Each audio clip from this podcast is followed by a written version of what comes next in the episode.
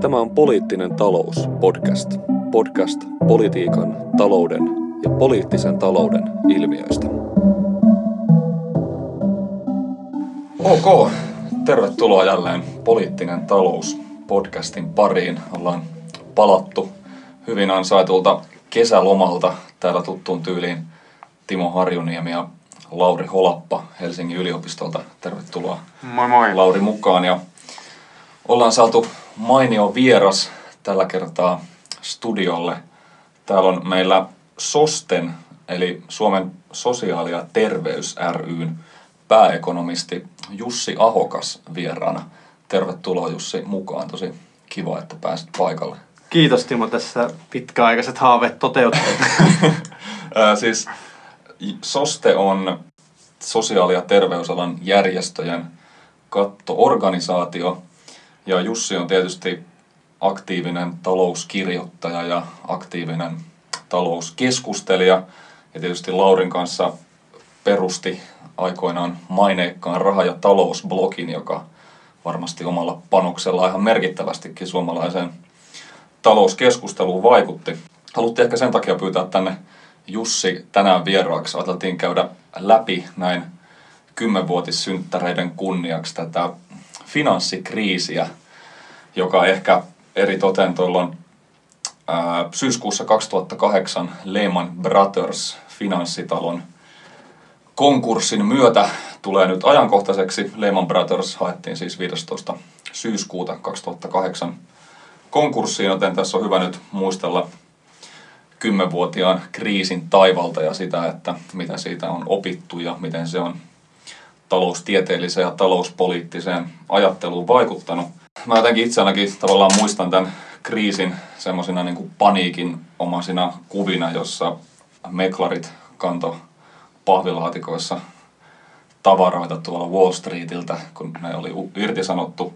Ja sitten tietysti muistan nämä niin kuin massiiviset bailout-paketit, joilla näitä pankkeja silloin paniikkitunnelmissa pelastettiin. Silloin muun muassa Obaman, joka oli siis vuonna 2002 valittu presidentiksi, niin valtiovarainministeri Geithner ja neuvonantaja Larry Summers mestaroiset 2009 ja tämmöisen pelastuspaketin, jossa yli biljardi dollaria kaadettiin noihin yhdysvaltalaispankkeihin, josta, jotta ne selviäisi näistä ongelmaluotoistaan. Ja silloin jotenkin turvauduttiin tällaisiin politiikkatoimiin, jotka tuntui silloin aika dramaattisilta, että hallitukset ympäri maailmaa joutuivat kansallistamaan pankkeja. Britanniassa kansallistettiin Northern Rock ja Bradford ja Bingley pankit.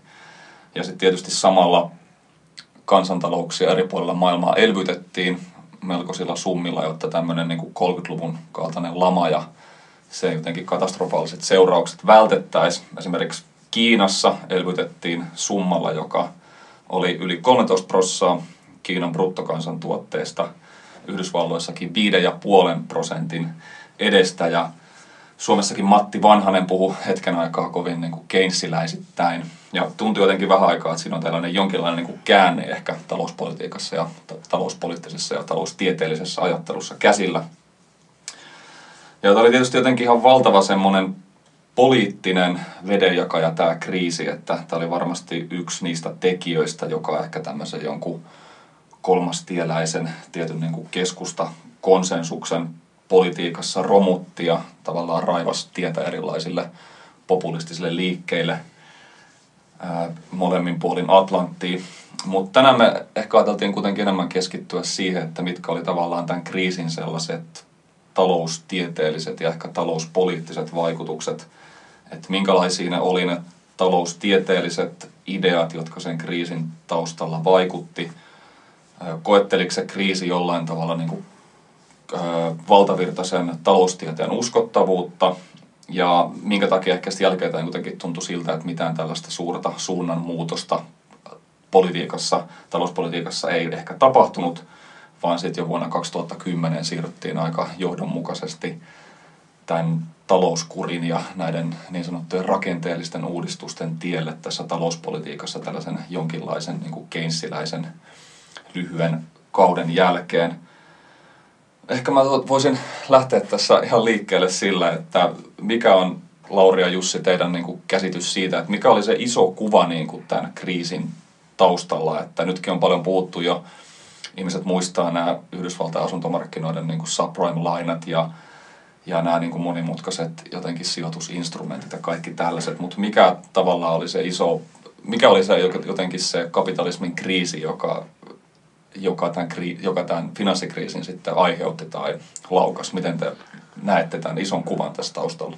No kyllä siinä oli monenlaisia tekijöitä, mutta niin kuin kyllähän Tietyllä tavalla se oli kuitenkin liittyy olennaisesti siihen yksityisen sektorin ylivelkaantumiseen ja ylivelkaantumisen yhdin, yhdistymiseen sitten tavallaan tämmöisen niin kuin äh, rahoitusepävakauden niin kuin hmm. hiljalleen tapahtuvaan niin kuin kasvuun.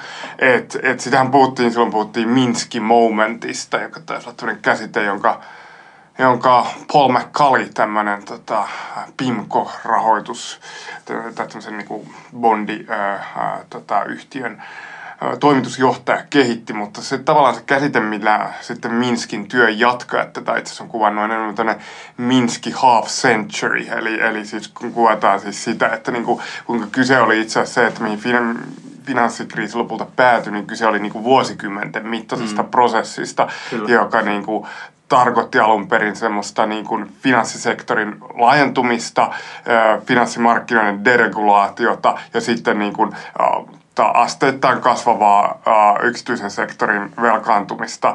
Ja niin kuin se oli prosessi, jossa ei ollut, niin kuin, ei ollut mitään semmoista niin kuin hopeista luotia tai ei ollut mitään sitä niin kuin hetkeä, jolloin voitaisiin sanoa, että nyt kun tämä tämä deregulaatio tehtiin, vaan kyse oli just mm. siitä Minskin semmoista euforisesta syklistä, mitä hän niin kuin kuvasi omassa äh, tota, Haiman P. Minski, siis niin kuin omassa kriisi teoriassaan, eli, eli just siitä, että kun se edellisen kriisin muistot on, niin on tarpeeksi kaukaisia, niin sitten voidaan alkaa tehdä tällaisia jatkuvia dereguloimisratkaisuja tai myöskin operoimaan yksityisellä sektorilla raskaammilla velkarakenteilla mm. niin kuin ajatellen pikkuhiljaa. Se tapahtuu tämmöinen sosiaalipsykologinen ilmiö sekä politiikan että yksityisen sektorin puolella. Että uskotaan, että, että sitä pahaa ei enää voi tapahtua. Niin, se kai se kuuluisa lainaus on, että vakaus luo epävakautta, eli silloin kun tuudittaudutaan siihen, että, että nyt tämä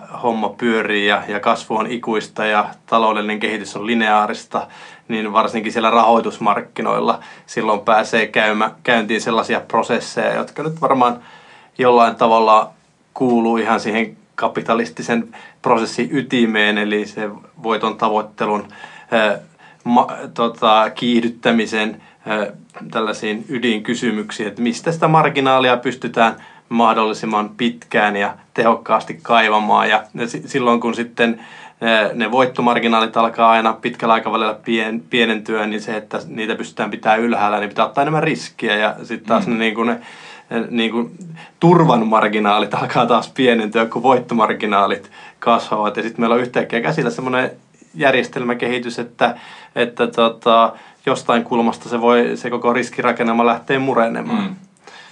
Ja, ja näinhän tässä nyt pitkälti sitten kävi. Ja, ja tota, se tosiaan, että subprime-markkinat oli siellä niin kuin semmoinen pohjamarkkina, jonka päälle sitten alettiin rakentamaan siellä rahoitusmarkkinoilla ja, ja varsinkin siellä investointipankissa, investointipankkien maailmassa sitä ö, vielä paljon pitemmälle menevää riskimarkkinaa, joka sitten ö, lopulta oli se, mikä ajoi sen koko maailmantalouden siihen kriisiin, että, että tuota, periaatteessa silleen, jos se olisi pystytty se subprime-kriisi rajaamaan pelkästään sinne Yhdysvaltojen asuntomarkkinoille, niin sehän olisi vaan ollut joku paikallinen tämmöinen pieni suhdanne heilahdus, mutta koska se oli siellä koko sen globaalin finanssijärjestelmän ytimessä, niin, niin sitten myös ne, tietysti ne vaikutussuhteet oli paljon voimakkaampia ja ulottui joka puolella.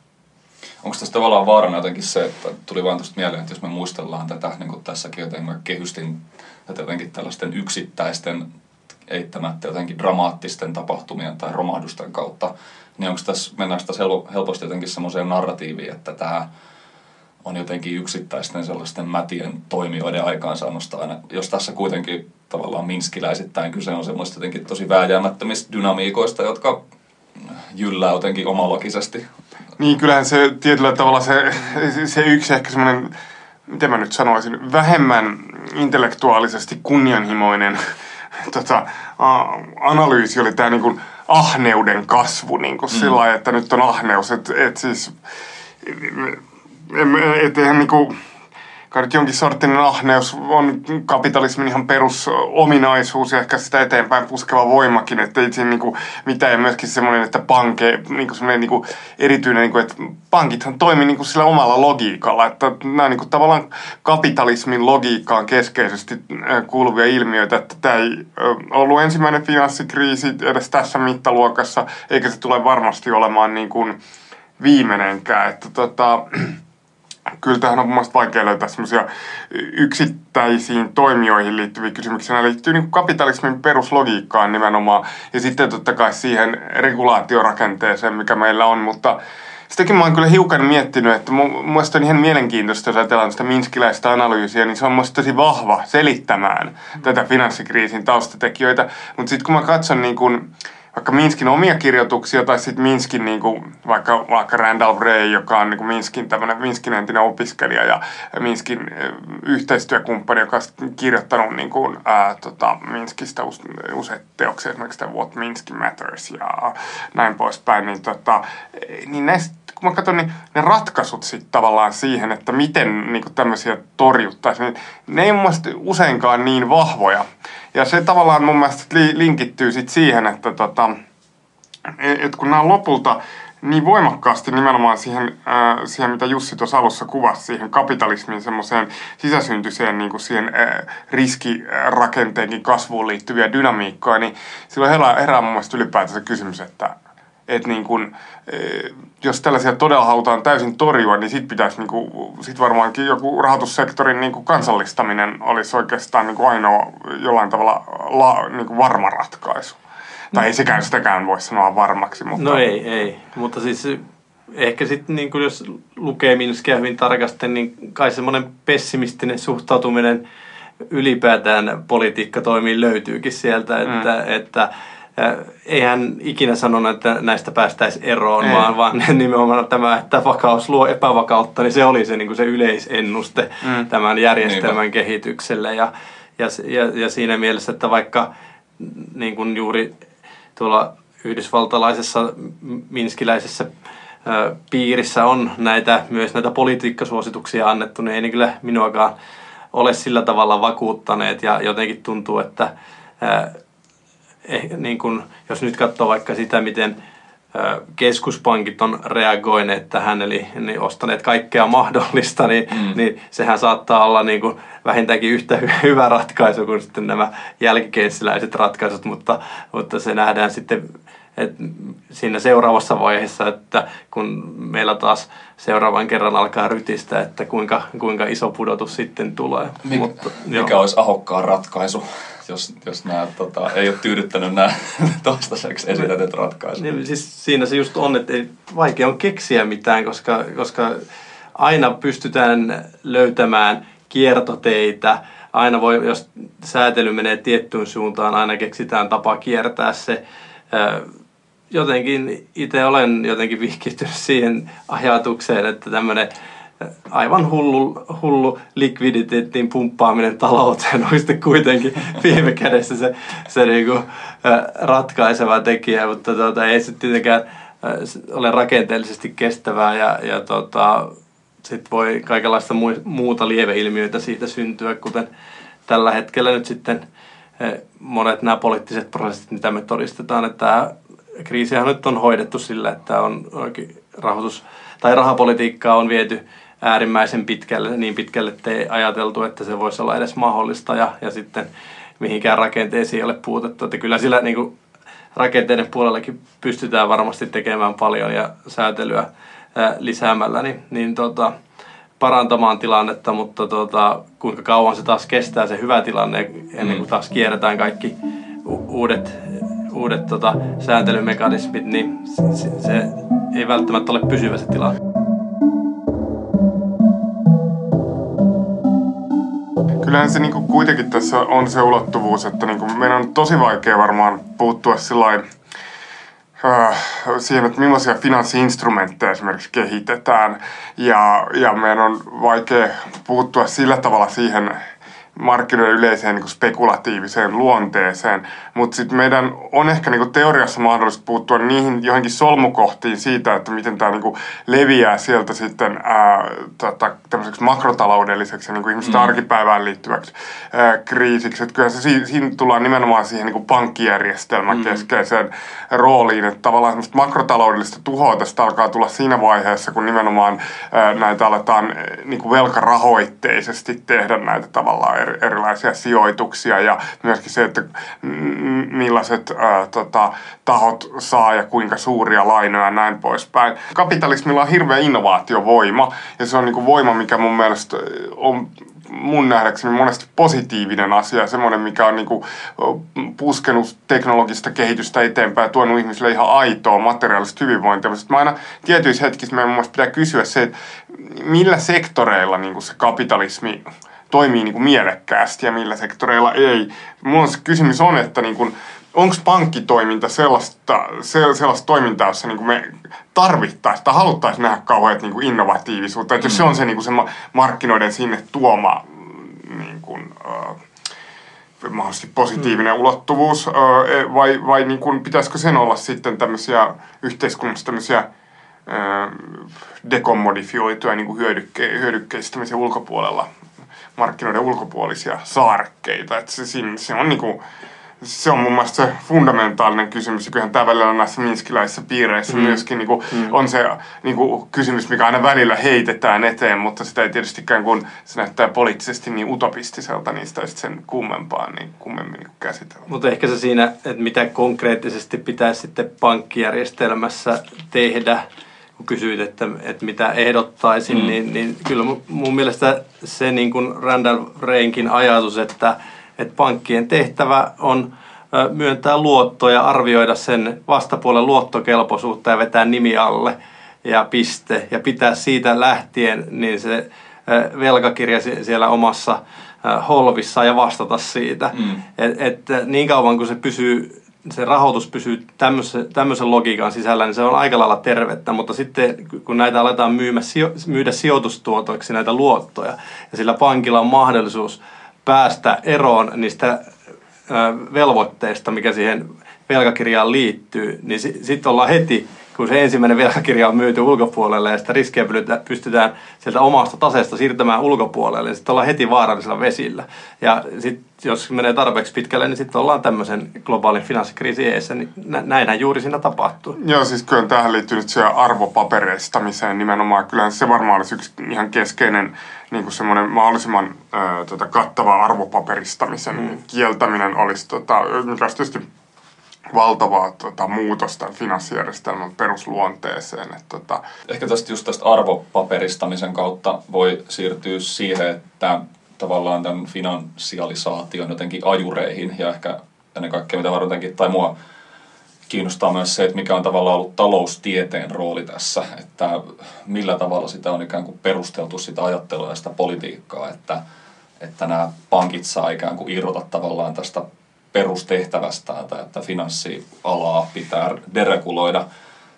Miten, miten, tämä, niin, miten te näette tämän tilanteen? Onko tämä jotenkin perusteltu valtavirtaisen taloustieteen ajatuksilla? Onko siellä ajateltu, että tätä deregulaatiota voidaan tehdä, että täällä markkinoilla on kuitenkin se kaikki mahdollinen tieto ja että se, se sitten viime kädessä ehkäisee sitä, tai ehkäisi sitä, että tällaisia kuplia pääsee syntymään? No varmaan toi niin kuin yksi ulottuvuus. Just toi, mitä kuvasit, kun liittyy tietysti tähän niin sanottuun tehokkaiden markkinoiden hypoteesiin, sillä oli niin kuin oma, oma vaikutuksensa. Tota, ää, se, se tota, aikaisemmin, kun tätä teoriaa ruvettiin kehittää 60-70-luvulla. Sitten toinen niin ulottuvuus, joka totta kai linkittyy tähän, on se, että kun me puhuttiin tästä great moderationista, niin kuin tavallaan tämmöistä niin kuin vakauden ajasta, niin jollakin tavalla oli ylipäätään niin kuin ihan mielenkiintoista, että kyllähän siinä niin kuin se ajatus koko ajan oli se, että keskuspankit on, on niin kuin onnistuneet poistamaan tämmöisen niin kuin kaiken tavallaan tämmöisen epävakauden makrotaloudesta to, toimimalla niin sanotun Taylorin säännön mukaisesti. Eli Käytännössä siis tarkoittaa sitä, että silloin kun inflaatiopaineet alkaa tulla nostamalla ohjauskorkoa ja sitten siinä vaiheessa kun inflaatiotavoitteesta ollaan jäämässä niin jälkeen, että aletaan, aletaan mennä lähemmäs deflaatio tai nollainflaatio, niin, niin sitten niin kuin laskemalla ohjauskorkoa. Niin tietysti mielenkiintoista on tässä ylipäätänsä on se, että jo, jollain tavalla oli käynyt niin kuitenkin, että tota, et niin kuin inflaatiosta ja sitten no ehkä toisaalta myös niin kuin deflaatiosta, ylipäätään niin kuin hintavakaudesta oli tullut se ainoa niin kuin tavallaan stabi, stabiliteettiin liittyvä kysymys, niin kuin makrotalouden stabiliteettiin liittyvä kysymys aika pitkäksi aikaa ja, ja niin kuin, jollain tavalla nämä oli, nämä oli niin kuin ylipäätään unohdettu erityisesti makrotaloudellista keskustelusta nämä tavallaan rahoitusvakauteen liittyvät kysymykset. No mä tulkitsen ihan samalla tavalla, että siis suurin ongelma varmaan siinä makrotaloustieteen pitemmässä linjassa sieltä 70-luvulta lähtien Real Business Cyclet ja DSG-mallit ja tämä uusi keinsiläinen konsensus, niin oli se, että rahoitusmarkkinat ei kiinnostanut lainkaan.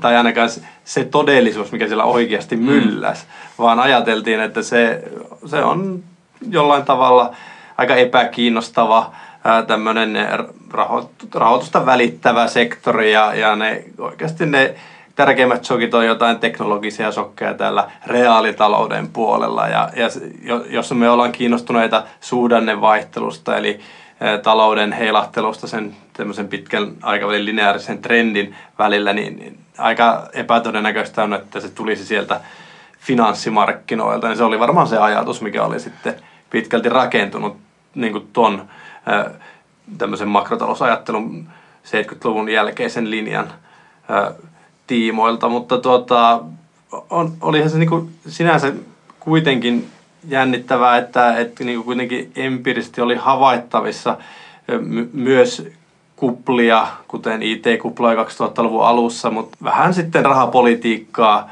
entrattiin Just vielä, vielä niin kuin mm. ekspansiivisemmaksi ja sillä päästiin eroon tästä ja sama meno hyvä meno jatkuu. Että siinäkään vaiheessa ei herätty siihen, että tällä, tältä rahoitusmarkkinoilta saattaisi olla tulossa vielä jotain pahempaa.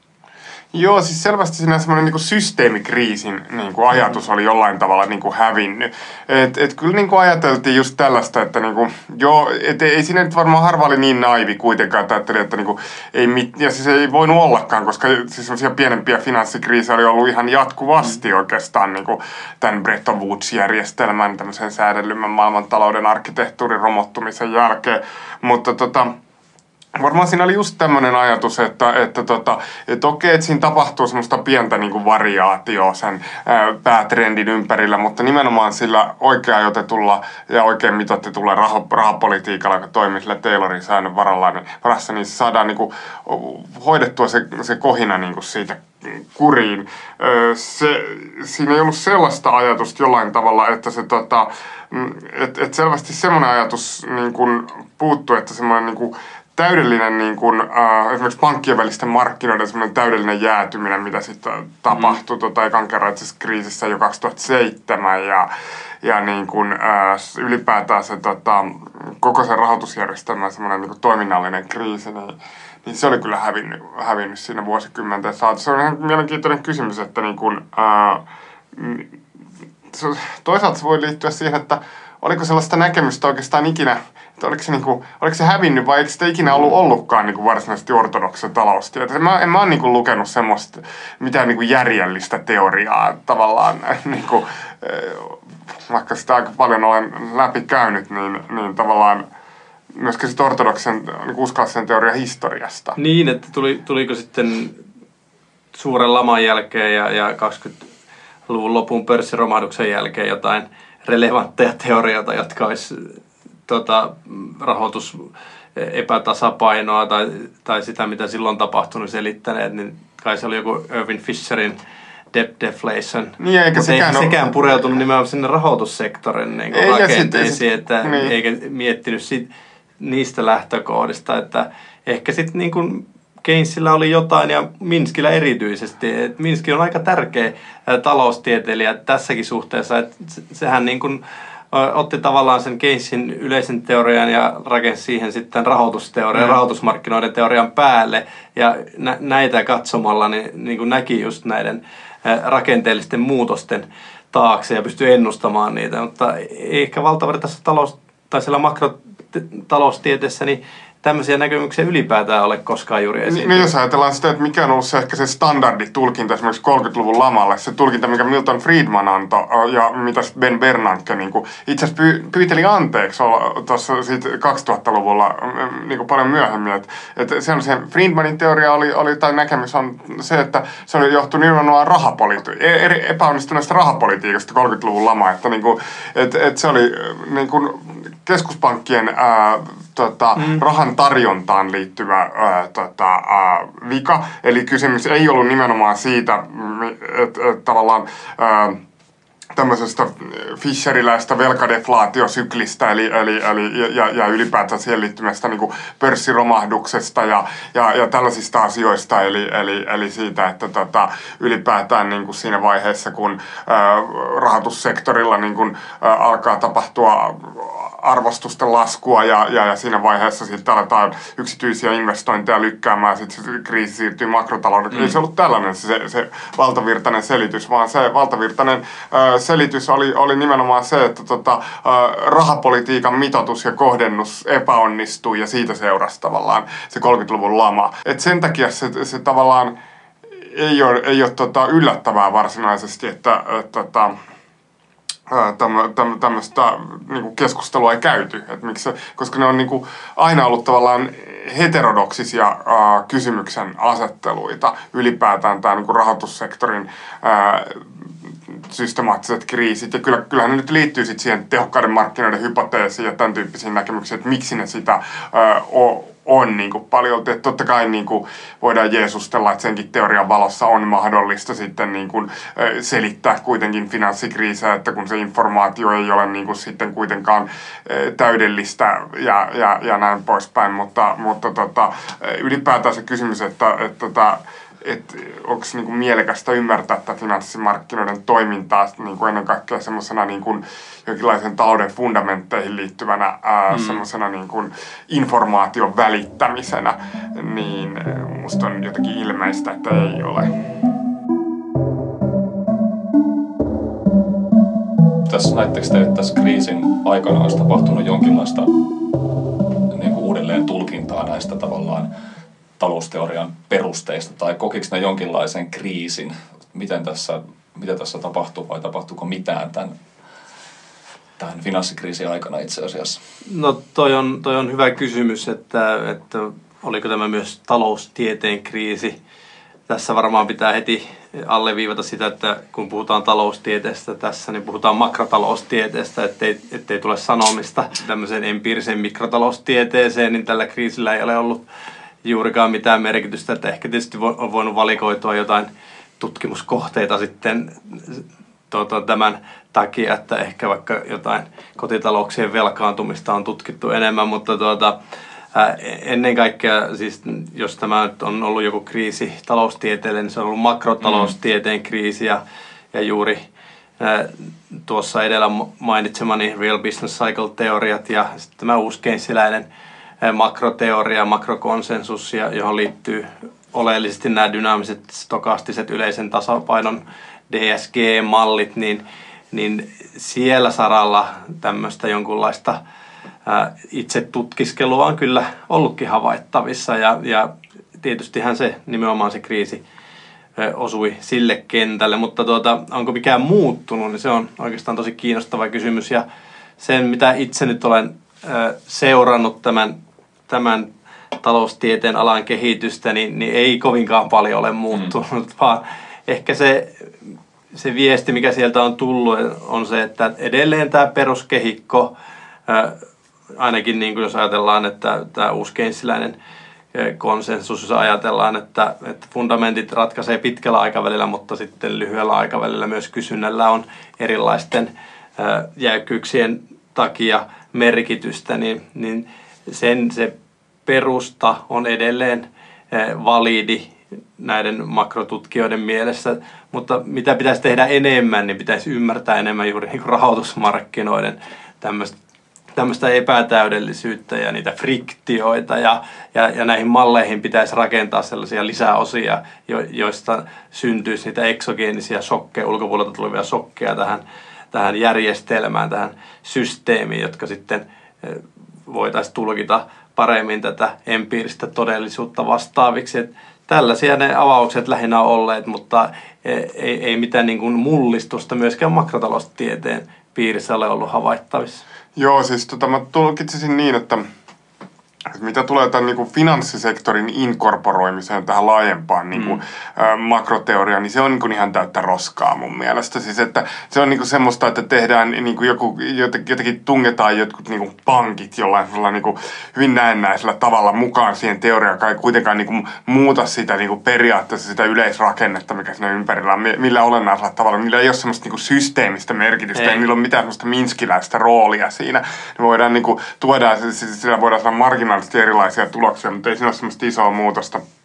Sen sijaan Mark Lavualla, joka on siis, voisiko sanoa tämmöinen johtava jälkikeinssiläinen taloustieteilijä yksi keskeisimpiä, niin oli tästä asiasta nimenomaan tuo Institute for New Economic Thinkingissa tämmöinen George Sorosin perustama ää, tota, lafka, niin yksi ihan mielenkiintoinen ää, tutkimuspaperi tässä itse asiassa aika tasan tarkalleen kaksi vuotta sitten, missä hän kävi niin kuin, pohti tätä, että niin kuin mikä valtaviran tutkimuksessa on mm. saattanut muuttua. Ja, ja siinä oli yksi pointti, mikä saattaa olla totta kyllä, mikä on saattanut ehkä muuttua olennaisestikin. Ja se liittyy tavallaan äh, tuohon, mitä Jussikin sivusta on finanssipolitiikkaan, että on selvästi syntynyt sellainen osa tai syntynyt ja syntynyt, sanotaan, että se tietty osa tuosta niin kuin valtaviran tutkijoista on aika voimakkaasti omaksunut tämmöisen niin sanotun hystereesi-teorian niin kuin osaksi tätä tämmöistä omaa niin kuin finanssipoliittista niin kuin, ää, ajattelutapaansa ja ylipäätään makrotalousteoreettista ajattelutapaansa, mikä on niin kuin, ja hystereesillä siis viitataan tähän, että että meillä saattaa niin kuin semmoiset lyhyta, esimerkiksi lyhytaikainen tota, työttömyys saattaa pitkittyä nopeasti niin kuin pitkäaikaisemmaksi tämmöiseksi rakenteelliseksi työttömyydeksi. näin ollen, jos me annetaan lyhytaikaisesti, vaikka tehdään vääränlaista talouspolitiikkaa, niin kuin vääränlaista suhdannepolitiikkaa, Aivan. niin sillä saattaa kyllä pitkän aikavälin merkityksiä. Niin, niin tällä on sitten niin kuin päästy, kun, kun näitä niin kuin, arvioitu näitä hysteriasivaikutuksia paljon aiempaa niin kuin voimakkaammiksi, niin on päästy tavallaan sen tyyppisiin tuloksiin, jossa niin kuin on tietyllä tavalla alettu vähän sellainen vähän jälkikeinsilä sävyisesti niin kuin nähdä finanssipolitiikalla myös pitkäaikaisia niin kuin, ää, vaikutuksia. Tämä ei, tätä mä en kuitenkaan kutsuisi tätä niin kuin mitenkään semmoisena niin kuin, jotenkin koko taloustiedettä luonnehtivaksi ilmiöksi, mutta on syntynyt selvästi tietyt niin kuin, tutkijat, niin kuin Suomessakin on, on, on tietyt tutkijat on aiempaa voimakkaammin mm. niin kuin, tarrautunut tähän. Ja tässä, tässä saattaa olla tapahtunut niin kuin, muutosta ja musta tuntuu, että tähän samaan on vienyt myös tämä keskustelu tavallaan tästä yhtäältä tästä zero lower boundista, eli tästä niin kuin nollakorkotilanteesta, jossa on niin kuin, tavallaan hän teoriankin mukaan silloin pakko harjoittaa finanssipolitiikkaa, kun rahapolitiikan keinot on tavallaan loppunut. Ja sitten toisaalta tästä sekulaarista stagnaatiosta, eli jossa siis viitataan niin kuin paljon niin kuin, vähän niin kuin samaan kysymykseen, että se niin kuin, tavallaan se, se korko, mikä riittäisi talouden stabilisoimiseen, sen pitäisi olla niin kuin, niin voimakkaasti negatiivinen, että semmoista ei voida käytännössä saavuttaa mm. ja sitten niin kuin meillä jää vähän niin kuin finanssipolitiikka vaan jäljellä, niin, niin jollakin tavalla äh, tota, nämä kaikki keskustelut on jollain tavalla uudelleen ehkä niin kuin, äh, herätellyt sitä finanssipolitiikankin roolia valtavirran, tiet, tietyn osan valtavirran piiristä. Joo, nimenomaan just politiikan kautta, että finanssipolitiikan ja rahapolitiikan kautta ja varsinkin kun rahapolitiikka on oikeastaan tämän kriisin seurauksena pakotettu semmoiselle alueelle, missä se ei ole koskaan aikaisemmin ollut, niin pakkohan sen teoriankin on mennä perässä, koska muuten sen niin kuin viimeinenkin uskottavuus häviäisi.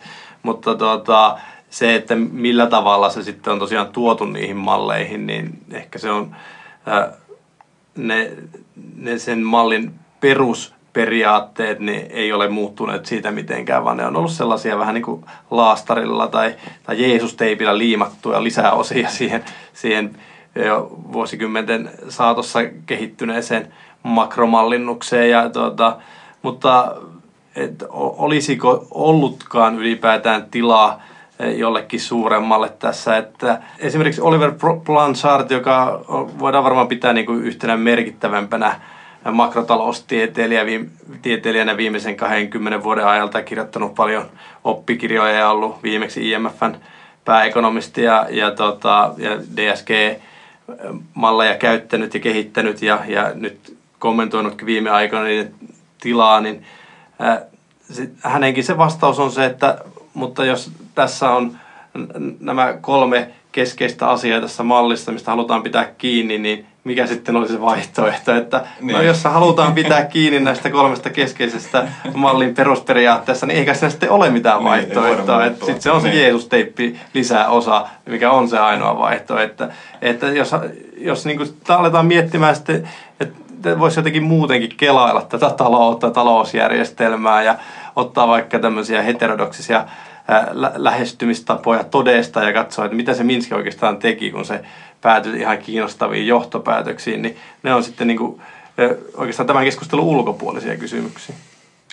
Niin, että se ehkä vaatisi jotenkin tämän uusklassisen kehikon ulkopuolelle vaeltamista, jos tarvittaisiin miettimään. Niin, kyllähän myös me tota, ajatellaan, niin kuin, kyllä nämä jotenkin palautuu semmoisiin metodologisiinkin kysymyksiin, niin kuin siitä, että kun jos me pyritään, pyöritään tavallaan semmoisen niin kuin, tavallaan tasapainotetun ää, talouden ideaali ja sitten tasapainohakusten matemaattisten menetelmien niin kuin ympärillä, niin kyllä meidän on hirveän vaikea silloin niin kuin ymmärtää tavallaan tämmöistä modernia finanssikapitalismia siinä, jo, jo, jossa ei selvästi ole mitään tasapainohakuisia voimia, mutta sitä kautta meidän on helppo ymmärtää sitä, että minkä takia se teoria on jättänyt niin kuin huomiotta tämän tyyppisiä ää, kysymyksiä. Ja se tavallaan kuvastaa, että se kysymyskin on sillä tavalla mielenkiintoinen, että niin kuin tietyllä tavalla siinä ajatellaan niin, että et, et, et meillä on niin kuin joku tavallaan, meillä on olemassa semmoinen, koko ajan ajatellaan, että siitä ei kuitenkaan luovuttu mihinkään, että meillä on se semmoinen joku niin kuin vaikka työllisyydessä, joku semmoinen ö, luonnollinen taso kuitenkin tai työttömyydessä, jonne se talous kuitenkin konvergoituu sillä pitkällä aikavälillä. Et jos ajatellaan, että Suomessa niin kuin meillä on joku tämmöinen nairutaso, se, asu, se taso siis, jonka työttömyysaste, jonka alittamisen jälkeen inflaatio lähtee kiihtyä, kun olettaa mm. vaikka, että se Suomessa sanotaan 6 prosenttia tai 7 prosenttia, niin, niin, tota, niin se kuitenkin edelleenkin se on se voimakas usko, että tähän automaattisesti päädytään pitkällä aikavälillä. Sitä, sinne konvergoitumista voidaan totta kai niin kuin nopeuttaa niin kuin talouspolitiikan keinoilla, tarvittaessa vaikka elvyttävällä politiikalla, mutta kyllä sinne pitkällä aikavälillä kuitenkin päädytään. Näettekö te tällainen ajattelu tai tavallaan tämmöinen teoria kehikko, tai selittääkö se jollain tavalla sitä vaikkapa finanssipolitiikkaa tai jotain rakennepolitiikkaa, jota Euroopassa ja sanotaan vaikka Suomessa on niin kuin finanssikriisin jälkeen tai varmaan eritoten niin kuin eurokriisin jälkeen tehty. Voiko sitä, voiko sitä selittää sillä, sillä tällä niin kuin talousteorian tavalla käsittää talouspolitiikan mahdollisuudet? No kyllä me Laurin kanssa ollaan yhdessä tieteellisessä paperissakin väitetty tällaista, että, että joo, on kyllä positiivinen vastaus tuohon kysymykseen. Eli, eli tota, kuitenkin niin kun jos ajatellaan, miten Suomessakin finanssipolitiikkaa harjoitetaan, niin kyllähän valtiovarainministeriöllä on aika, tai siis erittäin keskeinen rooli siinä ja poliitikot lähinnä sitten siunaa sen, mitä tapahtuu ja, ja miten sitten valtiovarainministeriön ekonomistivirkamiehet ajattelevat siitä, miten, miten talous toimii, miten se konverkoituu pitkäaikavälin tasapainoon ja mitä johtopäätöksiä talouspolitiikkaan tästä mm. pitää tehdä, niin kyllähän se niin kuin suoraan tästä, jos tämä on se, ja niin kuin me väitetään, että tähän on se teoria, mikä siellä on hyväksytty ja edelleen voimassa, niin kyllähän se myös vaikuttaa siihen, minkälaista finanssipolitiikkaa meillä harjoitetaan. Ja, ja toi niin kuin se, että finanssikriisin jälkeen aluksi vannottiin keynesiläisyyden nimeen ja, ja puhuttiin Keynesin paluusta ja muutaman vuoden jälkeen niin kaikki tämä puhe oli unohtunut ja alettiin, alettiin vaatia tiukkaa talouskuria jopa, niin kyllähän tuo, mitä Lauri tuossa äsken kuvasi, sen teorian, teorian perustasta niin on siihen varmasti heijastunut. Että se, että ihan sama mitä me nyt kuitenkaan tässä lyhyellä aikavälillä tehdään, niin pitkällä aikavälillä me saavutetaan semmoinen kohtalaisen suotuisa tasapainopiste, että se, olemme siellä 6 prosentin eh, työttömyysasteessa, että finanssipolitiikasta, tämänhetkistä finanssipolitiikasta välittämät. Sitten se hystereesi ajatus, niin sehän tavallaan rikkoo tuota, koska se sanoo, että jos me nyt tässä taantumassa – päästetään vaikka pitkäaikaistyöttömyys kireällä finanssipolitiikalla nousemaan liian korkealle, niin sillä on sitten kauaskantoisia niitä just siihen tasapainotasoonkin vaikuttavia, mm. tai siis se, se vaikuttaa siihen pitkäaikavälin tasapainotasoonkin ja alentaa sitten siellä sitä potentiaalista kasvua ja kenties nostaa sitä rakenteellista tasapainotyöttömyyttä. Eli, eli se hystereesi voi niin kuin ehkä auttaa korjaamaan sitä linjaa, mutta kyllä se perusajatus talousteoriasta johdettu ajatus sinne talouspolitiikkaan, finanssipolitiikkaan, niin on se, että, että tuota, se finanssipolitiikka on oikeastaan toissijaista. Mm.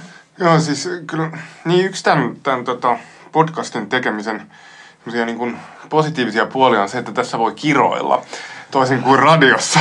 niin tässä voi, tässä voi todeta, että tota, niin kuin kyllä itseäni niin kuin vituttaa tota, niin kuin sen tyyppiset äh, orientaatio tai sellaiset puheenvuorot, mitä välillä kuulee ja on kuullut tässä viime vuosina, erityisesti ensiksi kun oli finanssikriisin aika, että jollain tavalla, että, että et nyt ei, emme kyllä nyt voi niin kuin, tota, tai oltiin syvä, syvässä niin kuin taantumassa, että nyt emme voi kyllä niin kuin elvyttää, että sitten iskee niin kuin päälle tota, nämä kaiken maailman tota, kestävyysvajeet ja muut. Nyt, nyt se ei ole niin kuin mahdollista ja sitten on tehtävä tulevaisuuden elvytykselle tilaa ja bla bla. Löydettiin vaikka mitä tahansa se syitä sille, vaikka oltiin niin kuin aivan ilmeisesti semmoisessa tilanteessa, että jos me ollaan niin kuin minkään sortin niin kuin edes lyhyen aikavälin keinsiläisiä, niin tässä olisi niin kuin, ollut semmoisia tilanteita mm. aika, aika pitkään, että siinä oli se yksi budjetti, jolla voidaan katsoa silloin finanssikriisin aikaa, oltiin niin jollain tavalla elvyttäviä, mutta sen jälkeenkin perusteita sille oli.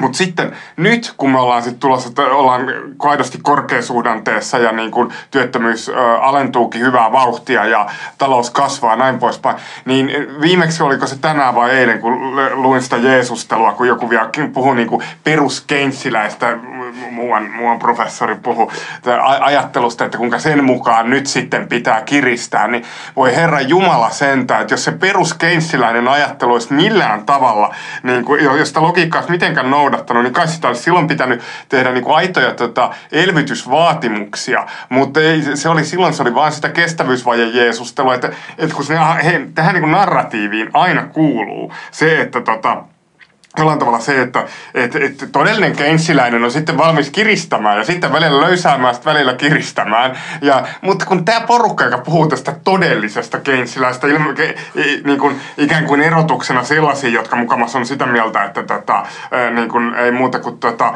pumppu aina pohjaan, kyllä, kyllä. niin, niin tota, tämä tämä porukka kyllä, kyllä tota, ää, ne, niin kuin, ei, ei heillä kuin yksi, yksi suunta. Ja se on, niin kuin, se on tota, että jarru, po, jarru, jarru pohjaan. Se on vaan kyse siitä, että kuinka kovaa lyödään, lyödään se, mutta tota, että se on aina perusteet löytyy niin kuin, niin kuin joka, joka kerta. Ja se kysymys niin kuin tietyllä tavalla siitä, että, että on niin kuin mielenkiintoista, että onko nämä ihmiset, niin kuin, onko se semmoista, että, että, että on niin kuin vaan tämmöistä poliittista peliä, ja niin kuin, vai, vai, löy, vai, vai eletäänkö siinä semmoisessa harhassa, että, niin kuin, että herääkö se koskaan, mutta hmm, olenkohan mä sittenkään koskaan suositellut sitä toista suuntaa. Mm. Se on, se on, se on niin kuin mielenkiintoinen kysymys siis tämä liittyy siihen, että tämä lyhytaikainen niin kuin keinsiläinen vaihe, että kun niin kuin kaikki perusteet siitä valtavirrankin perspektiivistä käsin olisi ollut ihan toisenlaiselle talouspolitiikalle monta vuotta, niin nyt sitten se Keynes tuodaan sieltä sitten mm. keskellä tätä korkeasuudet. Nyt tämän perus Keynesiläisen talouspolitiikan voi, mm. voi hyvä mm. luoja sen. Mulle tuli jotenkin semmoinen ajatus tästä suomalaisesta keynesiläisyyskeskustelusta varsinkin, että se on aika varmaan kauan sitten irronnut jotenkin siitä, mitä Keynes ehkä itse kirjoitti tai tarkoitti mm. missään vaiheessa, vaan varmaan joskus tällöin finanssikriisin jälkeen oli jonkinlainen tämmöinen Keynesin kunnianpalautus tai joku tämmöinen mm. hetki, jolloin se keinsiläisyys hetkeksi ainakin vakiintui taas tarkoittamaan tällaista oikeaoppista ja jotenkin common sense, arkijärkistä talouspolitiikkaa. Ja nyt sitä vaan jotenkin käytetään tässä merkityksessä, että se on se, pyritään merkitsemään se minun kullonenkin talouspoliittinen viritykseni keinsiläiseksi, ehkä mm. tavallaan aika olla riippumatta siitä, että mitä,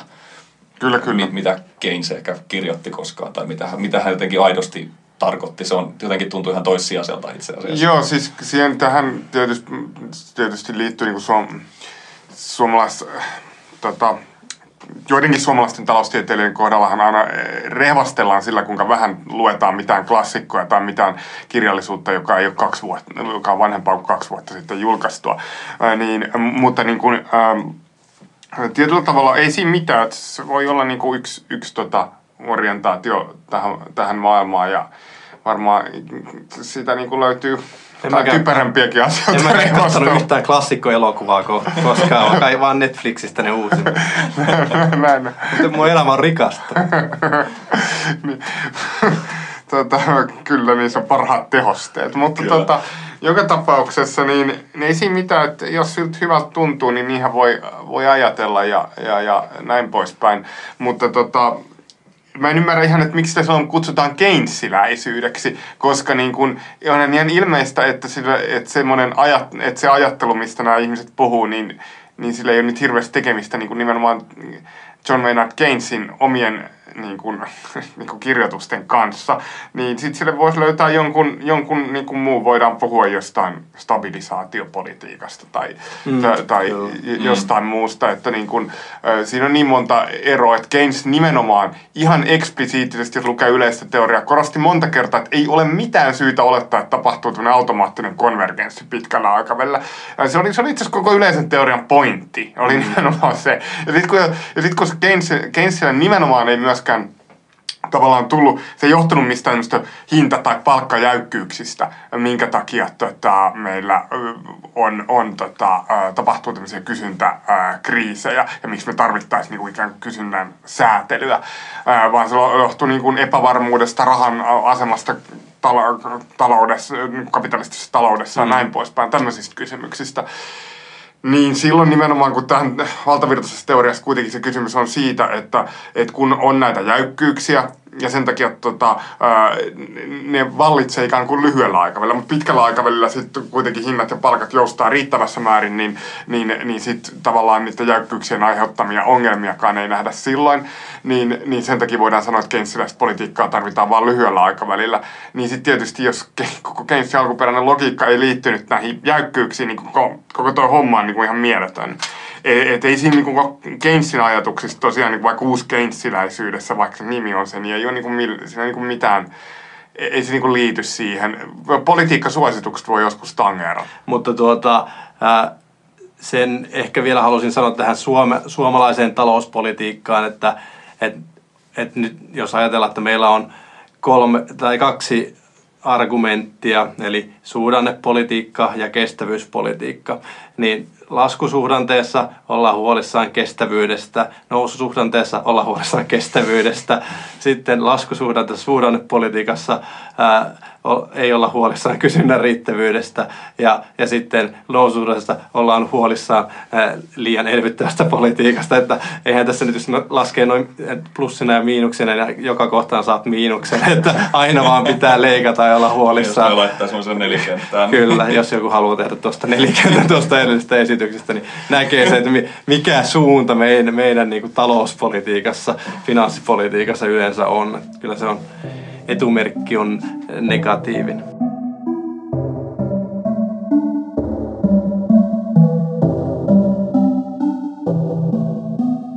Kyllä se tässä, kun me puhutaan finanssikriisistä ja tästä keynesiläisyyden niin kuin jonkinlaisesta öö, lyhytaikaisesta ilmestymisestä keskusteluun, Keynesin ajatusten, alkuperäistenkin ajatusten uudelleen niin kuin Marssista keskusteluun, niin, niin se, että miksi se jää niin lyhyen, niin kyllähän se on niin kuin yksi sana, että se on Kreikka. Että Kreikka tuhosi sen tietyllä tavalla se Kreikan kriisi. Tai ei, ei se niin kuin itsessään tietenkään mitään tuhannut, vaan se miten sitä pystyttiin poliittisesti niin kuin hyödyntämään ja myöskin semmoisessa niin kuin teoreettis-ideologisessa kamppailussa hyödyntämään. Niin se, se vei sen, että sitä ennen meillä oli se fokus siinä, että finanssijärjestelmä on epävakaa ja nyt tarvitaan toisenlaista talouspolitiikan suuntaa ja tarvitaan ylipäätään niin kuin työttömyys nousee ja tarvitaan niin kuin investointeja ja julkista työllistämistä ja bla bla. Tämä oli niin kuin se trendi. Sitten yhtäkkiä tuli Kreikka ja sitten saatiin palautettua ne vanhat ongelmat, mistä me oltiin taas jauhettu, niin kuin, että julkisen velkaantumisaste ja budjettialijäämät ja niin kuin ylikuluttaminen kyllä. saadaan niin kuin kuriin. Että kyllä se, sillä saatiin palautettua se keskustelu niille turvallisille tutuille niin kuin, tota, ää, urille, u, urille ja saatiin luotua se vanha boogeyman taas takaisin se yli, julkisen sektorin ylivelkaantuminen. Nyt olihan siinä tosiaan näitä taloustieteellisiä ja makrotaloustieteellisiä tutkimuksia, jotka niin kuin myös pyrkii osoittamaan, että, että tietyn eh, julkisen velkarajan eh, tai velkasuhteen rajan tuolla puolella niin alkaa olla Kyllä. talouskasvulle haitallisia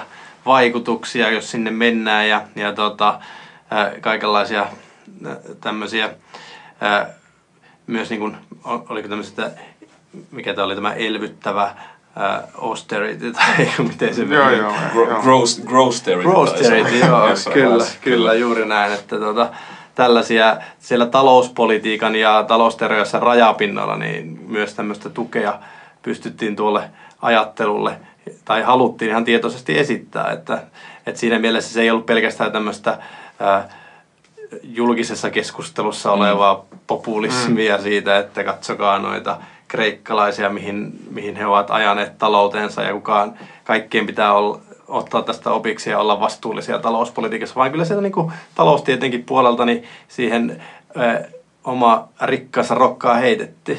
Joo, enkä mä sitä ajattelutkaan, että se niin olisi yksinomaan. Totta kai siinä oli paljon, paljon tätä tällaista, tällaista tämmöistä, ö, populi, nimenomaan sellaista poli, poliitiksi, siis, siis tämmöisen niin liberaalin eliitin itse asiassa populismia.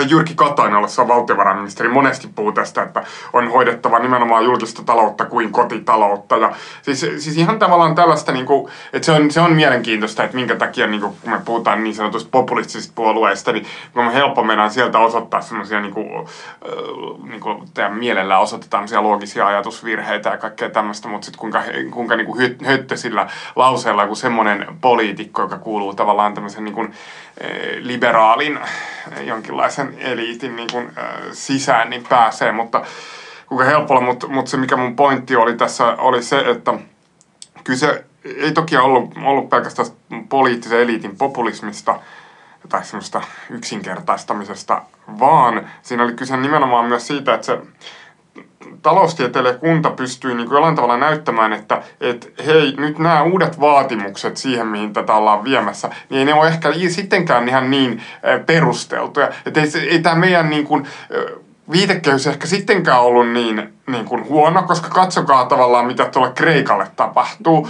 et, et, niin kuin, mm. Juuri tämä mm. niin kuin osoittaa sen, että me tarvitaan tämä keskipitkän aikavälin, tota, äh, niin kuin, tai että keskipitkän aikavälin budjettirajoite on ihan todellinen niin kuin, uh, uhka tai, tai, tai, tai ihan todellinen olemassa oleva asia. Ja että niin kuin, semmoista niin kuin laaja-alaisempaa äh, tota, keynesiläissuuntaista muutosta talouspolitiikassa ei pidä tapahtua ja edelleen budjettikuri on tärkeä asia. Täydennetään tätä sitten semmoisella vähän niin kuin tiukemmalla niin kuin jonkinlaisella äh, pankkisektorin niin kuin, mm. regulaatiolla ja niin kuin yritetään sisällyttää pankkisektoria näihin tiettyihin teorioihin. Ja politiikassa siis tarkoitti näitä, no esimerkiksi tämmöisiä jotain näitä pääomavaatimuksiin niin kuin huomioon niin, kiinnittämistä, niin, että vähän enemmän kuin aiemmin. Niin sitten tuli varmaan se, että tuossa tilanteessa, jos se joku kriisin tai jonkun murtuman jälkeen se konsensus jälleen löytyy, niin sitä esimerkiksi tuntuu, että jollekin eurooppalaiselle keskustavasemmistolle tuntuu ihan mahdottomalta esittää sellaisia kovin jotenkin tästä linjasta poikkeavia ajatuksia, jotta me jotenkin esiinnytä taas jotenkin täysin vastuuttomina taloudenpitäjinä.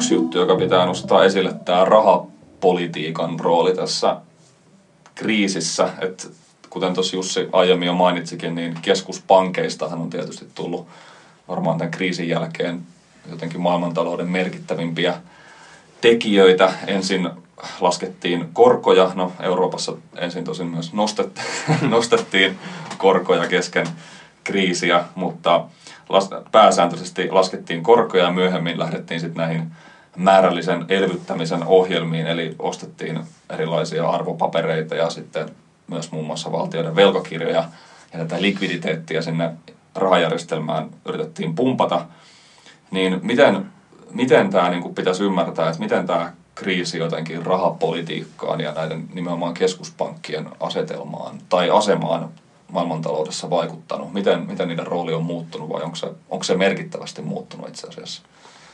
No kyllä se on muuttunut aika merkittävästi. Tietysti varmaan se suurin, suurin tota, muutos, mikä siitä voi lukea auki, on se, että kun ne keskuspankit aiemmin esitti itsensä jotenkin hyvin neutraaleina toimijoina, jotka vaan tekee sen, mikä on välttämätöntä. Tämä niin liittyy myös siihen talousteoriaan, mistä ollaan puhuttu, että hoitaa yksinkertaisten sääntöjen kautta talouden takaisin sinne sopivalle kasvuuralle, niin nyt on jouduttu ottamaan sen sorttisia askeleita, jotka ei oikeastaan ollut tullut edes mieleen ennen, ennen tätä finanssikriisiä. Ja, ja ne on olleet myös hyvin, hyvin poliittisia äh, ihan sieltä alusta asti, että ne, ne likviditeettimäärät, mitä silloin jo heti finanssikriisin alkupäivinä ja alkuviikkoina ja alkukuukausina pumpattiin maailmantalouteen, niin ne oli, ne oli, ne oli niin suuria, ettei, ettei sellaistakaan kukaan ollut pystynyt ajattelemaan, että tällaiselle voisi olla jotain tarvetta. Ja, ja sitten kuitenkin, kun on kyse julkisesta laitoksesta ja ollaan huolissa keskuspankin taseesta ja siitä veronmaksajille tulevista riskeistä, niin totta kaihan se on tätä niiden neutra- neutraalia asemaa, poliittisesti neutraalia asemaa hankaloittanut huomattavasti, mutta, mutta koska tilanne on ollut niin, niin vakava, niin ei keskuspankit ole tästä kauheasti välittäneet, vaan ovat tehneet sen, mitä on ollut pakko tehdä. Ja mun mielestä niin kuin oikeastaan se, sehän tämä, niin se, tämä suuri tarina onkin, että keskuspankit ovat tehneet sen, mitä on ollut pakko tehdä, että tämä järjestelmä olisi pysynyt kasassa ja, ja suurin piirtein ne rakenteet, joiden varaan sitten on jo useamman vuosikymmenen ajan lasket, tai rakennettu tätä kapitalistista talousjärjestelmää, että ne on edellä olemassa, niin kyllä keskuspankit ovat siitä olleet, siinä olleet se takaa. Ja sehän liittyy tietysti siihen, että kun talouspolitiikkaa, niin kun finanssipolitiikkaa on kansallisilla tasoilla paljolti lähes joka maassa luonnehtinut semmoinen omanlaisensa julkisen velan pelko, niin silloin se tavallaan se finanssipolitiikan liikkumavara on jäänyt hirveän lyhyeksi. Silloin kun se finanssikriisin jälkeen annettiin vähän budjettiautomatiikan niin toimia, että annettiin näitä automaattisten vakauttajia, annettiin niin äh, periaatteessa budjettialijäämien kasvaa aika vapaasti vähän aikaa, niin sitten haluttiin hyvin nopeasti päästä pois, koska pelättiin sitä, pelättiin sitä velkaantumista niin paljon. Ja sitten kuitenkin oltiin edelleen niin kuin aika, a, aika heikossa suhdannetilanteessa. Mm. Niin silloin tota, se ainoa niin kuin, taho, joka pystyy tarjoamaan minkäänlaista vastausta siihen tilanteeseen, oli sitten keskuspankit. Ja, ja, ja tota, tämmöisessä tilanteessa, missä niin kuin, ö, ikään kuin finanssipoliittiset auktoriteetit on täysin niin kuin, sitonut itsensä niin kuin, tällä tämmöisen kreikkalaisen mytologian hengessä niin kuin itsensä tavallaan sinne mastoon kiinni, niin, tota, niin, niin tota, uh, niin, niin semmoisessa tilanteessa tietenkin äh, tota, keskuspankkien on pakko kantaa sitä, sitä vastuuta, jos, jos halutaan niin kuin päästä edes, edes jollakin aikavälillä sinne kasvuuralle. Onko tavallaan esimerkiksi Euroopassa jotenkin, tai ei tämä koko talouskonstituutio näine finanssipoliittisine sääntöineen varmaan jotenkin helpota sitä tilannetta, jossa lopulta se keskuspankki on se ainut, ainut taho, joka itse asiassa voi toimia, jos me on tietoisesti haluttu itse asiassa mm. rajata sitä finanssipolitiikkaa mm. elvyttävän tai laajentavan finanssipolitiikan mahdollisuuksia pois sieltä poliittisten vaihtoehtojen kentältä. No niinhän siinä nimenomaan käy ja tässä ehkä niin kuin on kiinnostava se sen teorian vaikutus. Te, jos teoria, makroteoria on lähtenyt siitä, että, että keskuspankki on se tärkein ta- talouspoliittinen toimija ja rahapolitiikka on oikeastaan ainoa talouspolitiikan lohko, jota tarvitaan. Ja sitten myös niin kuin, vaikka euroalueen säännöt on tämmöisen ajattelun mukaan rakennettu, niin, niin sitten kun tulee tällainen kriisi, niin, niin mitä, mitä muuta loogista johtopäätöstä ei ole kuin se, että se keskuspankin pitää mm. kantaa se, se tota, vastuu sitten ja, ja tietysti vielä eurojärjestelmän sisällä niin se vastuu on ollut paljon suurempi, koska, koska tota, vi, EKPltä oli alun perin oli ajateltu vietävän pois viimekätisen lainaajan rooli.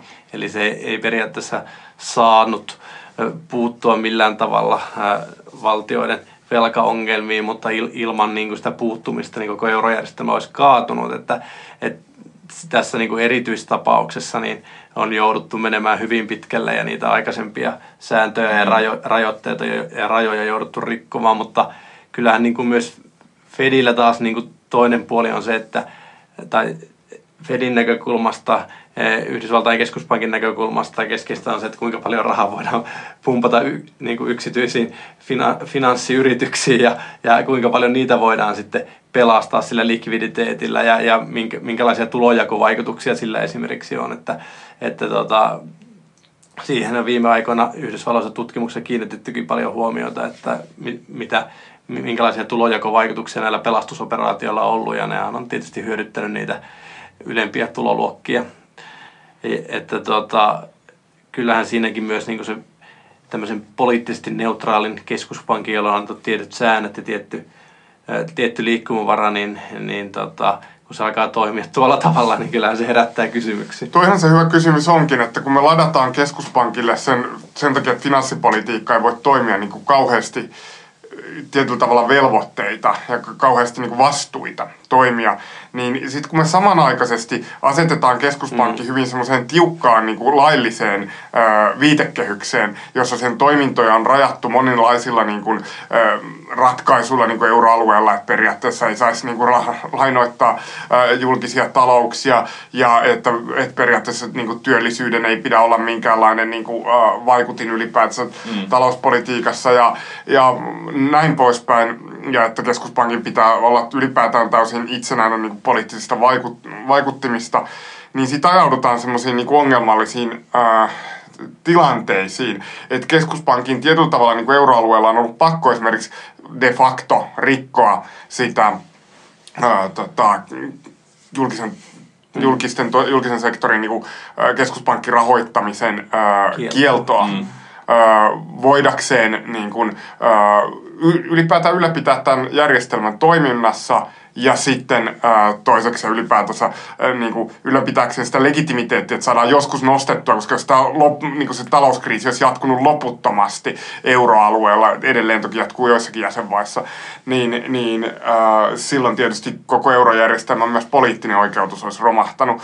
Niin sitten päädytään sellaiseen tilanteeseen, jossa keskuspankki ei voi enää, niin että et se laillinen viitekehys siinä ympärillä alkaa niin kuin sortua tavallaan sen finanssipoliittisen haluttomuuden ää, takia. Mutta kyllähän niin kuin keskuspankit on tosiaan oppinut paljon ja, ja löytänyt ja ottanut käyttöön sellaisia menetelmiä, jotka on oikeasti toiminut tässä, tässä tilanteessa, että, että tämä, nämä määrällisen helpottamisen ohjelmat ja, ja valtavat likviditeettiohjelmat, niin kyllä ne on niin kuin myös sinne reaalitalouteen sitten sieltä rahoitusmarkkinoiden pitkän su- suotuisan nousun jälkeen niin alkanut pikkuhiljaa, pikkuhiljaa tuottamaan hyvää. Ja, ja kiinnostavahan se on, että, että mistä me lähdettiin tähän tilanteeseen. Se oli valtava ylivelkaantuminen kaikilla sektoreilla käytännössä. Todella vaaralliset velkakuormat. Ne on edelleen olemassa, ne on vaan kasvanut tämän aikana. Ja sehän oikeastaan tarkoittaa sitä, että silloin kun keskuspankki lyö koron nollaan, niin sillä alkaa olla sinne reaalitalouteen koko ajan enemmän ja enemmän vaikutuksia. Tavallaan mitä enemmän se pumppaa tätä velkakuplaa, sitä enemmän se antaa myös itselle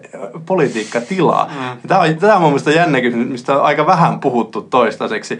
Et, et mähän olin aika skeptinen vielä silloin joskus 2009 siitä, että pystyykö keskuspankki oikeastaan ollenkaan saamaan tätä tilannetta haltuun pelkällä rahapolitiikalla, mutta kyllä se niin väylä on sieltä löytynyt, että tehdään tähän tämmöinen kymmenen vuoden kupla, josta, joka taataan pörsseihin ja rahoitusmarkkinoille ja pidet, otetaan aina uusia määrällisen elvyttämisen ohjelmia, niin kyllä se sieltä sitten pikkuhiljaa valuu, valuu sinne reaalitalouteen ja sinne reaalitaloudellisiin Sitten sit investointeihin. sitä voidaan pikkuhiljaa niitä korkoja ruveta taas Kyllä, nostamaan kyllä, kyllä, kyllä. siltä varalta, että sit niitä on taas laskettava jossain vaiheessa. Kyllä, kyllä, mutta todennäköistä, että sitten taas palataan näihin äh, tämmöisiin valtaviin likviditeettiohjelmiin. Ja, ja tämä on niin tämmöisen uuden rahapolitiikan ajan alku. Mutta toi, toi on musta tuntuu se todella, toi on niinku koko kapitalismin se pääkysymys tällä hetkellä, että miten tämä tämmöinen niinku, ö, poistuminen, nyt, joka on nyt tietysti jo käynnissä ö,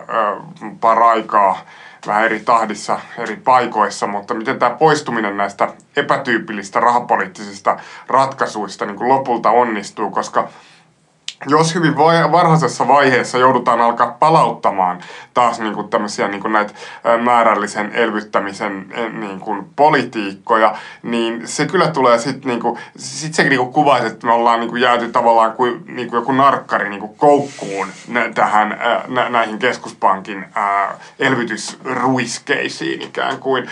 Ja, ja, ja tota, se tilanne sitten niin kyllä varmaan johtaa semmoiseen tilanteeseen, jossa, jossa jollain tavalla ä, nämä koko, koko tota, tämä rahoitusmarkkinoiden perusrakenne ja se koko, koko se hintamekanismi siellä niin kuin häiriintyisi jollain tavallaan peru, perusteellisella ää, tavalla. No, jo- mu- jos mu- näin monet on jo nyt sitä mieltä, että se on häirintynyt perustavalla tavalla, mutta tuota, Mutta se ei lopulta haittaako se sitten, void- voidaanko me vaan mennä tällä eteenpäin, että keskuspankki vaan jotenkin viime kädessä pitää jotenkin bileet, bileet pysty, No. Sitten sit mä oon ajattelemaan sillä tavalla, että voidaan mennä, siis se, se tulevaisuushorisontti, jossa mä näen tä, tämmöisen niin kuin, ratkaisun vielä oleva olemassa, niin se on niin pitkä, että niin kuin nämä ilmastokriisit ja kaikki muut tulee siihen väliin ja meidän pitää alkaa ratkaisee niitä. Et mä jotenkin olen tosi luottavainen, että keskuspankit on, että meillä ei ole tulossa nyt ihan äkkiä sellaista finanssikriisiä.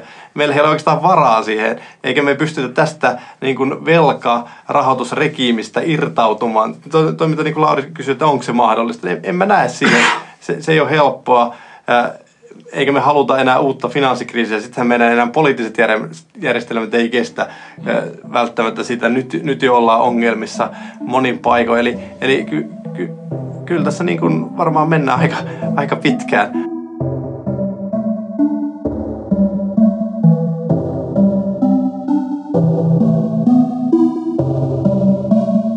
Päästäänkin jo tähän niin kuin tämänhetkiseen tilanteeseen. Ihan hyvin, että nyt kun Fed on alkanut nostaa korkoa, sanon, sanonut, että irtautuu määrällisen elvyttämisen ohjelmista vähitellen ja alkaa sitä likviditeettiä tavallaan imemään takaisinpäin globaaleilta markkinoilta, niin, niin välittömästi hän jo näissä kehittyvissä talouksissa, kehittyvillä markkinoilla tämä niin kuin dollarilikviditeetin pieneminen on alkanut näkyä valtavana heilahteluna. Mm, mm. Ja, ja se, juuri ne maat tietysti, joissa on pahempia vaihtotasekriisejä, no Kreikassa, Kreikassa oli silloin eurokriisi aikana, mutta sitten näillä, joilla kuitenkin omat valuutat vielä, niin, niin tota, Turkki, Indonesia esimerkiksi, niin Argentiina. Argentiina, niin ne on ne ensimmäiset uhrit tässä, tässä niin kuin Fedin kiristyksessä jo olleet ja, ja sit yleensä tämä niin kuin jää mainitsematta näissä analyysistä, se on se huono politiikka tai, mm. tai jotain muuta, mutta kyllä se niin kuin sieltä keskuspankkien ää, taseenhallinnasta monesti lähtee ja tässä tapauksessa erityisesti ja, ja se näkyy niin kuin koko ajan niin kuin kir, kiristyvänä, kiristyvänä tilanteena ja, ja se on niin kuin, siis kysymys, että voiko siitä hyvin nopeallakin tahdilla syntyä jotain vastaavaa, mitä tapahtui silloin 2008, 10 vuotta sitten, niin, niin on, se, on sekin täysin mahdollista. Että, että eihän se tarvita, tarvita kun, kun tietyt positiot siellä ää, ää, markkinoilla muuttuu vaan liian hauraiksi, niin siitä voi lähteä dominoefekti käyntiin. Mm. Mutta ei, ei mulla ole semmoista tuntemusta globaaleista rahoitusmarkkinoista, että mä voisin pointata niitä paikkoja ja niitä markkinoita, missä se voisi lähteä käyntiin. Mm. Mutta edelleenkin niitä vanhoja riskejä on monien rahoituslaitosten taseissa, hedge fundien, investointipankkien taseissa. Uusia riskejä on varmasti kumuloitunut sinne, että et, et voihan se olla, että vielä tämänkin syksyn aikana nähdään jotain, jotain vastaavaa. M- mutta sit mun pointti on vaan se, että no mitä siinä tilanteessa keskuspankit voi muuta tehdä, kun se alkaa pa, niin palauttaa määrällisen mm. elvyttämisen ohjelman ja lisätä likviditeettiä ja sitten yrittää jotenkin... Siis sitähän, he, niin, sitähän niiden totta kai tarvitsee Omalla informaatiopolitiikallaan selittää, että miksi tämä nyt ei ole mitenkään kyllä, poliittista, tai että miksi me, miksi me pelätään, tai tunnustaa, että me pelätään, että tämä koko järjestelmä romahtaa taas, vai esittää se vaan tämmöisenä teknisenä teknokraattisena ja ratkaisuna. kysymys on niinku siitä, että jos nyt onnistuttaisiin niinku puhaltaan tavallaan tämmöistä uutta kuplaa, että kyllähän se aika kauan kesti se semmoinen no niin kuin puhuttiin tästä Minski Half Centurysta, niin tota, se rakentui totta kai asteittain, mutta voidaan ehkä puhua, että 90-luvun, tai sanotaan 80-luvulta lähtien lähti tämä arvopaperistaminen käyntiin, mm. ja sitten alkoi tämä niin kuin voimakas niin kuin yksityisen sektorin vielä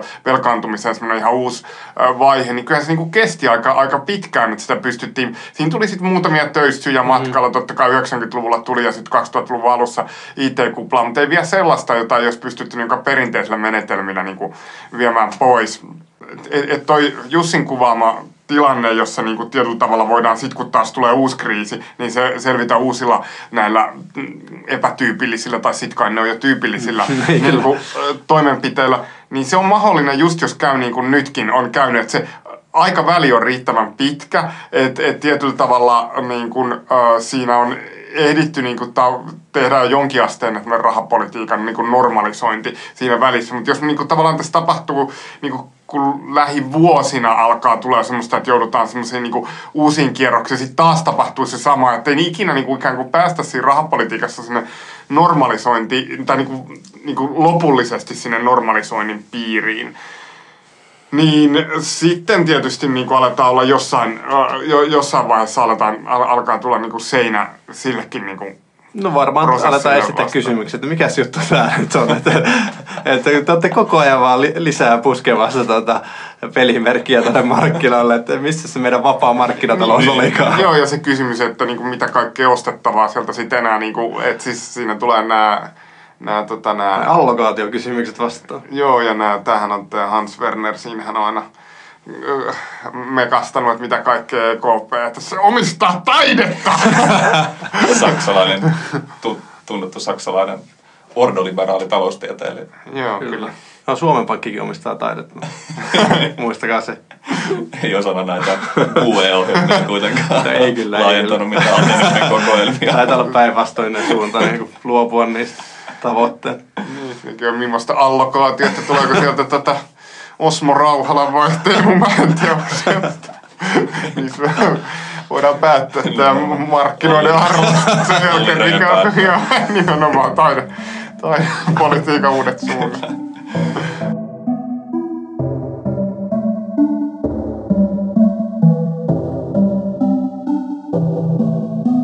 No mut hei, tota, ehkä vielä lopuksi voidaan vähän pohtia tätä, että onko mitään, näet sä, näet sä Jussi mitään tällaisia jo tuossa mainitsitkin tosiaan, että nyt näyttää vielä hyvältä näyttää ja bileet jatkuu, mutta missä tämmöisiä potentiaalisia kriisipaikkoja voisi olla tai miltä tämä näyttää tämä rahoitusmarkkina tällä hetkellä?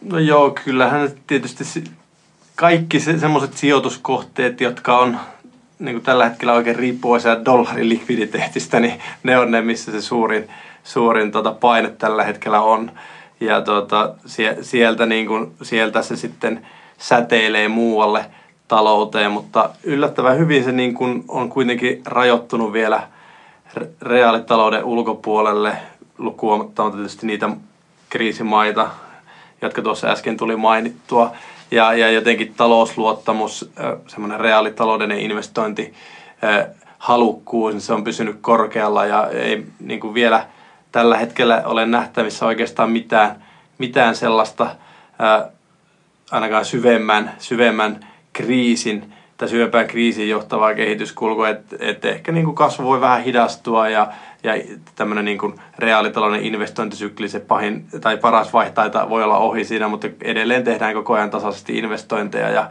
ja se sitten tietysti ää, ruokkii sitä kysyntää ja, ja tota, ää, kyllä mä näen, että vielä tuonne 2020-luvun alkuun niin näilläkin höyryillä päästään hyvin pitkälle, ellei sitten keskuspankit muuallakin kuin Yhdysvalloissa niin ala, ala niin kuin ottavaan selkeämpiä askeleita tässä normalisoinnissa. Kyllä mä vaan näen, että järjestelmä on, on niin keskuspankkiriippuvainen tällä hetkellä, että et, et politiikkatoimet on, on se, rahapolitiikan toimet on se, jotka ajaa suhdannetta. Mun mielestä tässä on yksi sellainen iso, iso kysymys, joka liittyy eurokriisiin, jolla voi olla niin kuin isoja kriisiyttäviä vaikutuksia. Ja se liittyy tavallaan siihen, että kun eurokriisiä ennen, niin oikeastaan kaikki jäsen, euron jäsenvaltiot ei ihan ole tajunneet, että ne on käytännössä sitoutunut tämmöiseen niin uuteen kultakantajärjestelmään e, niin kuin liittyessään euroon. Ja se tarkoitti sitä, että eurojärjestelmän alkutaipaleella meillä oli useita valtioita, jotka oli nimenomaan joilla olisi isoja budjettialijäämiä tai ainakin vaihtotaseen ää, alijäämiä.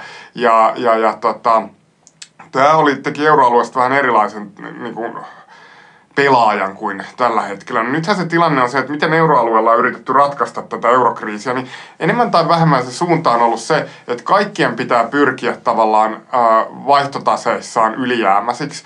Että se on niin ollut se ainoa tilanne ja tota, ainoa mahdollinen kuvio tässä. Että ei, ole luotu mitään kuin euroalueen sisäisiä vaihtotaseiden epätasapainojen tasapainotusmekanismeja.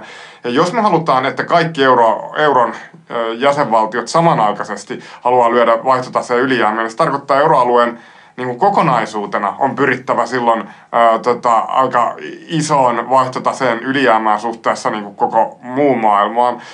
Ja tota, sitten tavallaan kun me ajatellaan sitä, että niin kun euroalueen kokoinen talousalue niin tota, ää, alkaa niin kun kokonaisuudessaan pyrkimään ja ehkä onnistumaankin pääsemään vielä, vielä suurempiin, niin kuin jat, yhä suurempiin vaihtotaseen ylijäämiin, niin sillä on kyllä niin kuin aika, vai, aika isoja vaikutuksia tota, ää, tämän koko maailmantalouden kannalta, etenkin kun Yhdysvalloissakin, joka kuitenkin lyö totta kai isoja budjettialijäämiä jatkuvasti, siellä kuitenkin jatkuvasti semmoista keskustelua, että näistä on päästävä eroon. Ja ennen kaikkea tavallaan tämmöisen demokraattipuolueen, tämän tämmöisen liberaali establishment, joka haluaa puolustautua Trumpin mielivaltaa vastaan, niin se on niin kuin, se osa sitä vastuullista politiikka pakettia on myöskin se niin kuin, mm. pyrkimys tavallaan cut the deficit niin kuin, hengessä, niin, niin silloin se tilanne tavallaan siinä, että tota, mistä se globaali kokonaiskysyntä syntyy, niin se on kyllä iso ongelma ja ehkä vielä enemmän niin kuin, näkisin niin, että, että jos euroalue lähtee tässä kokonaisuutena tai on lähtenytkin jo aika tämmöiselle naapurin kuppauslinjalle, eli haetaan sitä tavallaan sitä, kysynnän, sitä kasvavaa kysyntää ennen kaikkea niin kuin viennin kautta haetaan niin kuin vientimarkkinoilta sitä kysyntää ja yritetään saada niin kuin oman kustannuskilpailukyvyn turvaamisen kautta niin kuin, ja hyvän viennin kautta sitä talous, taloudellista menestystä, niin kyllä se pakottaa myöskin niin kuin nousevia talouksia yhä tiukemmalle tämmöiselle niin kuin kustannuskilpailukykyä vientivetoisen kasvun orientaatiolinjalle. Ja mä niin kuin näen, että tämä potentiaalinen skenaario, missä meillä on puhuttu paljon näistä niin kuin kauppasodista ja tämmöisistä, niin ei liity nyt näihin Trumpin niin kuin typeryyksiin ja sen niin kuin johonkin ää, aivopieruihin jostain Harley Davidson tulleesta tai jostain niin kuin muusta tämmöisestä. Ää, vaan se liittyy nimenomaan näihin makrotaloudellisiin mm. ää, ää, ratkaisuihin siitä, että jos tavallaan talousalue toisensa jälkeen niin kuin näkee ainoastaan tämmöisen niin kuin vientivetoisen ää, strategian mahdollisena, niin lopulta me päädytään semmoiseen aika negatiiviseen ää, spiraaliin. Ja silloin niin kuin, tota, kyllä, kyllä voi olla, sillä voi olla maailmantalouden kannalta isoja uhkia. Tätä mä pidän itse niinku suurimpana mm. uhkakuvana. No joo, joo, silleen jonkinlaisena pitemmän aikavälin skenaariona ehkä noin, mutta, mutta mä en ole ihan vakuuttunut siitä, että voiko tuosta nyt sitten nopeasti syntyä jotain kriisiä tai semmoista syvää, syvää tota, oikeastaan ne kaikille yhteiskunnan osa-alueille yltävää, yltävää yhteiskunnallista kriisiä, mikä nyt melkein nähtiin silloin kaksi tai kymmenen vuotta ei, sitten. Ei siitä sellaista, ei sellaista, että enemmänkin toi on sitten semmoinen laskusuhdanne, heikon kasvun ei, siis, aika. Tietysti tulee... myös epävarmuus mm. niin kuin, semmoinen yleinen epävarmuus kehittyvissä talouksissa ja, ja tietysti jos vielä tämmöiset rahoitusmarkkinoihin liittyvät kysymykset, kuten dollarilikviditeetti, niin. vaikuttaa siihen negatiivisesti, niin siitä voi syntyä semmoinen itseään vahvistava ki- negatiivinen kierre kyllä. Siksihän tämä onkin tämä niinku kriisin tämän, tämmöisen kriisin selittäminen edellyttää nimenomaan poliittisen talouden työkaluja paljolti. Että siinä on, niin kuin, siinä on just nämä kysymykset tästä, että siinä on niin kuin näitä vaikeita makrotaloudellisia kuvioita ja sitten tämä dollarilikviditeettikysymys. Ja sitten siinä tullaan niin kuin nimenomaan näihin, näihin kysymyksiin siitä, että miten tavallaan talouspolitiikassa mm. sitten tämmöisiin asioihin reagoidaan. Että se, minkä, miten mä niin tulkitsen, että, että se mitä siitä tulisi, olisi nimenomaan semmoinen globaali, hitaan, erittäin hitaan mm, niin kuin kasvun näivettymisen aikakausi ja myöskin semmoisen niin kuin, ö, talouskurin ja ehkä sen niin kuin mitä on uusliberalismiksi totuttu sanomaan, niin sen niin kuin, ö, semmoinen uudempi, kovempi mm. kierre. Ja sitten näissä olosuhteissa, missä meillä on syntynyt jo nyt tavallaan tällaista niin kuin, öö, miten mä sanoisin, tämmöisen establishmentin vastaista ilmapiiriä, tämmöistä niin kuin poliittista niin kuin, tällaista öö, aika, aika ennustamatonta kehityskulkua, niin, niin, niin se tilanne voi lähteä niin kuin monestakin eri moneltakin eri osa-alueelta silloin ää, eskaloitu. Et mun mielestä siinä on paljon se, mitä siinä voi tapahtua, mm. paljon se, mitä tapahtui sen jälkeen, kun 70-luvulla alettiin siirtyä pois 70-luvun tämmöisestä keinsiläisemmästä regiimistä kohden 80-lukua, jolloin niin työttömyysasteet esimerkiksi Länsi-Euroopassa mm. lähti nouseen aika voimakkaasti. Yhdysvalloissakin toki aluksi silloin, kun Volcker Shockin mm, myötä mm. ja tällä tavalla.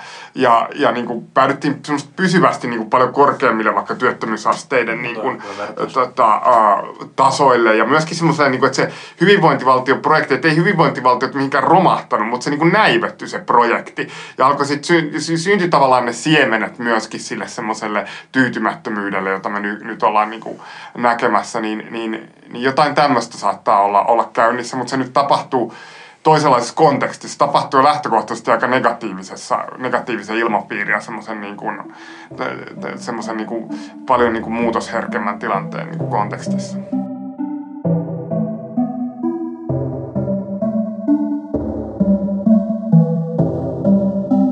Okei, okay, bileet siis jatkuu. Ehkä jossain vaiheessa tulee vähän jotain töyssyjä, mutta, mutta tota, näin mennään eteenpäin. Tota, Kiitos Jussi Ahokas vierailusta. Kiva, kun pääsit paikalle. Kiitos. Ja kiitos Lauri taas seurasta.